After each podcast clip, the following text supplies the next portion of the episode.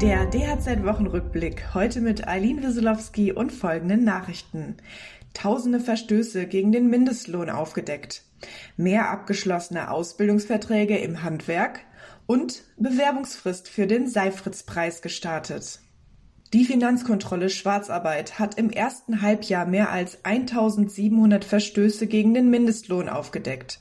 Das geht aus der Antwort auf eine parlamentarische Anfrage des SPD-Bundestagsabgeordneten Bernhard Dahldrup hervor.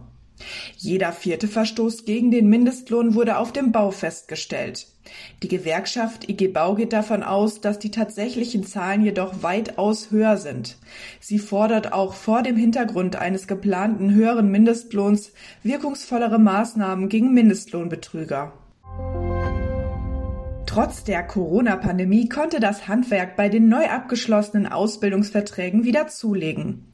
Insgesamt wurden im Handwerk bis Ende September 2,7 Prozent mehr Ausbildungsverträge abgeschlossen als im Vorjahr. Zulegen bei den neu abgeschlossenen Ausbildungsverträgen konnten auch Industrie und Handel sowie die freien Berufe. Der Deutsche Hotel- und Gaststättenverband hingegen geht auch in diesem Jahr von deutlichen Rückgängen bei den neu abgeschlossenen Ausbildungsverträgen aus. Kreative Handwerker aufgepasst. Die Bewerbungsfrist für den Seifritz-Preis läuft wieder.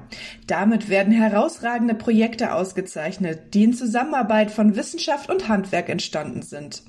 Der Seifritz-Preis wird im März kommenden Jahres im Rahmen des neuen Messeformats Zukunft Handwerk in München verliehen.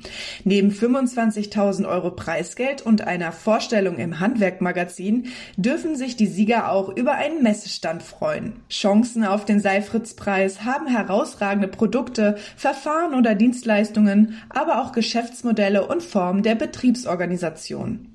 Weitere Nachrichten für das Handwerk sowie praktische Hilfen für Unternehmer finden Sie immer auf dhz.net oder in unserem kostenlosen Newsletter.